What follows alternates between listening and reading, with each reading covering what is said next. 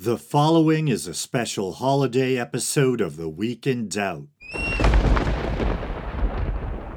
The Witching Hour, somebody had once whispered to her, was a special moment in the middle of the night when every child and every grown up was in a deep, deep sleep, and all the dark things came out from hiding and had the world all to themselves. From Roald Dahl's The Big Friendly Giant.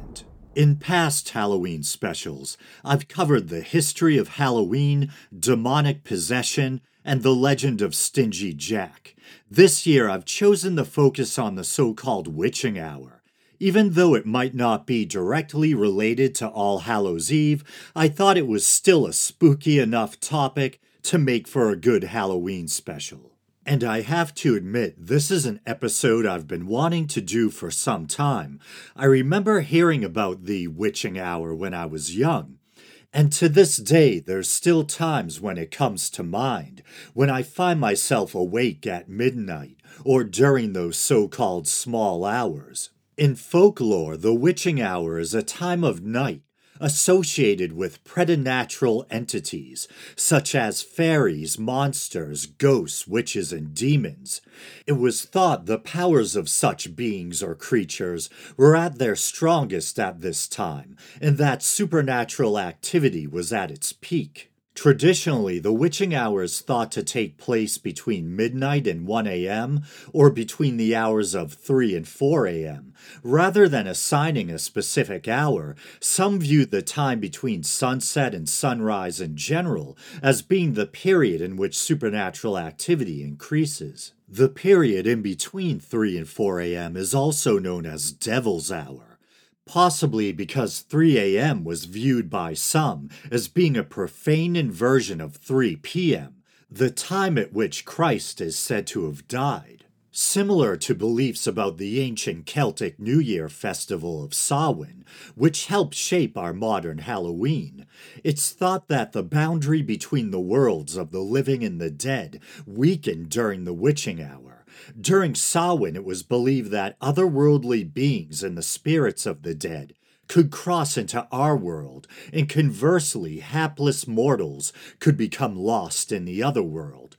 During the witching hour, it's thought humans become more sensitive to the spirits of the dead. The term witching hour has been traced back to a number of literary sources, According to Britannica, the earliest use of an approximate term in literature can be found in Shakespeare's Hamlet, in which the titular character says during a soliloquy, "'Tis now the very witching time of night, when churchyards yawn and hell itself breathes out contagion to this world.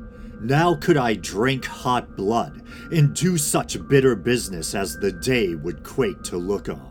One of the first uses in literature of the specific term witching hour appears in the 18th century poem Nightmare by a young Englishwoman by the name of Elizabeth Carolina Keene.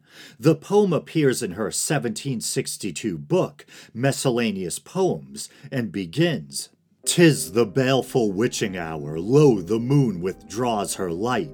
Hark from yonder mouldering tower screams the ill boding bird of night. Some years later, Irish playwright and Reverend Matthew West mentioned the witching hour in his 1775 poem, Night and Ode, writing, Her trembling glories paint the watery deep and add new luster to the silver stream, along whose banks at midnight's witching hour so wayward fancy dreams aerial beings pour. The term witching hour aside, the concept itself may go back in part to 1535, when the Catholic Church forbid activity between the hours of 3 and 4 in the morning, due to rising concerns about witchcraft. At the time, it was common for people to have a kind of biphasic sleep schedule. People would go to bed, wake up in the middle of the night to perform certain tasks, and then go back to bed for what was known as second sleep. The concept could also partly have roots in folk or pre Christian beliefs that certain times of day, like certain times of year or seasonal events, such as solstices or equinoxes, were associated with an increase in supernatural phenomena. Various cultures have folk practices to ward off or harness supernatural powers that are instructed to be carried out at midnight, such as a variety of European folk customs involving ways by which a young unmarried woman can use divination to determine the identity of her future husband. For example, in Nordic or Scandinavian folk belief, an unmarried woman could see the face of her future spouse by peering into a well after midnight. In Germany, and the following comes from a Pittsburgh University page entitled Divination Charms to Predict Future Bridegrooms and Brides. On Christmas Eve, between 11 and 12 o'clock, all single girls wake up to learn whether or not they will marry in the next year. They take off all their clothes, stick their heads into the kitchen kettle, and watch the bubbling water. Also from Germany, the day before Christmas Eve, a girl can cut nine kinds of wood, then at midnight make a fire with it in the main room.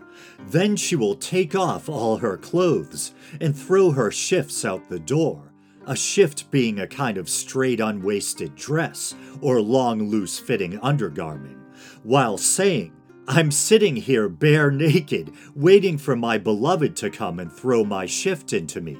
Her beloved will come and throw the shift into her, and she will recognize his face. English folk belief has a similar custom. If on Midsummer Eve a young woman takes off the shift which she was wearing, and having washed it turns it wrong side out, and hangs it in silence over the back of a chair near the fire, she will see about midnight her future husband, who deliberately turns the garment. The following English custom is a bit more morbid. If a young unmarried woman stands at midnight on Midsummer Eve in the porch of the parish church, she will see passing by in procession every one who will die in the parish during the year. And in Ireland, Long ago, the young people used to peel an apple before a looking glass at midnight on Halloween, and they would see their future wife or husband looking over their shoulder. Lady Jane Wilde, a 19th century Irish folklorist and poet, claimed that there were various Irish love charms and warding rituals that involved imbibing tonics at midnight or visiting graveyards or churches at said time. And I'd be remiss if, while on the subject, I neglected to mention a similar divination game connected to the Salem witch trials. It involves what the Puritans who strongly denounced magic referred to as a Venus glass. An egg suspended in a glass or bowl of water, used to try to divine one's future spouse or one's future spouse's profession. The following is an account from the Reverend John Hale. I fear some young persons, through a vain curiosity to know their future condition, have tampered with the devil's tools, so far that hereby one door was opened to Satan, to play those pranks Anno 1692, I knew one of the afflicted persons who, as I was credibly informed, did try with an egg in a glass to find her future husband's calling, till there came up a coffin, that is a spectre in likeness of a coffin. And she was afterward followed with diabolical molestation to her death and so died a single person, a just warning to others to take heed of handling the devil's weapons, lest they get a wound thereby. Another I was called to pray with, being under sore fits and vexations of Satan and upon examination I found she had tried the same charm, and after her confession of it and manifestation of repentance for it, and our prayers to God for her, she was speedily released from those bonds of Satan. This iniquity, though I take it not to be the capital crime condemned in Exodus 22, because such persons act ignorantly, not considering they thereby go to the devil, yet borders very much upon it. Some have speculated that there may be one or more physiological reasons why we might associate certain times of night with the supernatural or paranormal activity, such as the possible role of our sleep cycle or circadian rhythm, and parasomnias or sleep disturbances that take place during REM sleep, such as night terrors, sleepwalking, and sleep paralysis. Some have noted the chemical or hormone melatonin, which can supposedly increase REM sleep activity and thusly be associated with vivid dreams or nightmares in some, seems to peak in between 2 and 4 a.m. There's also a number of health conditions, such as lung ailments or the symptoms of flu and cold, that become exacerbated late at night, especially while sleeping, supposedly due to a drop in cortisol. These late night health struggles could also have been seen as the work of a malevolent supernatural force or forces.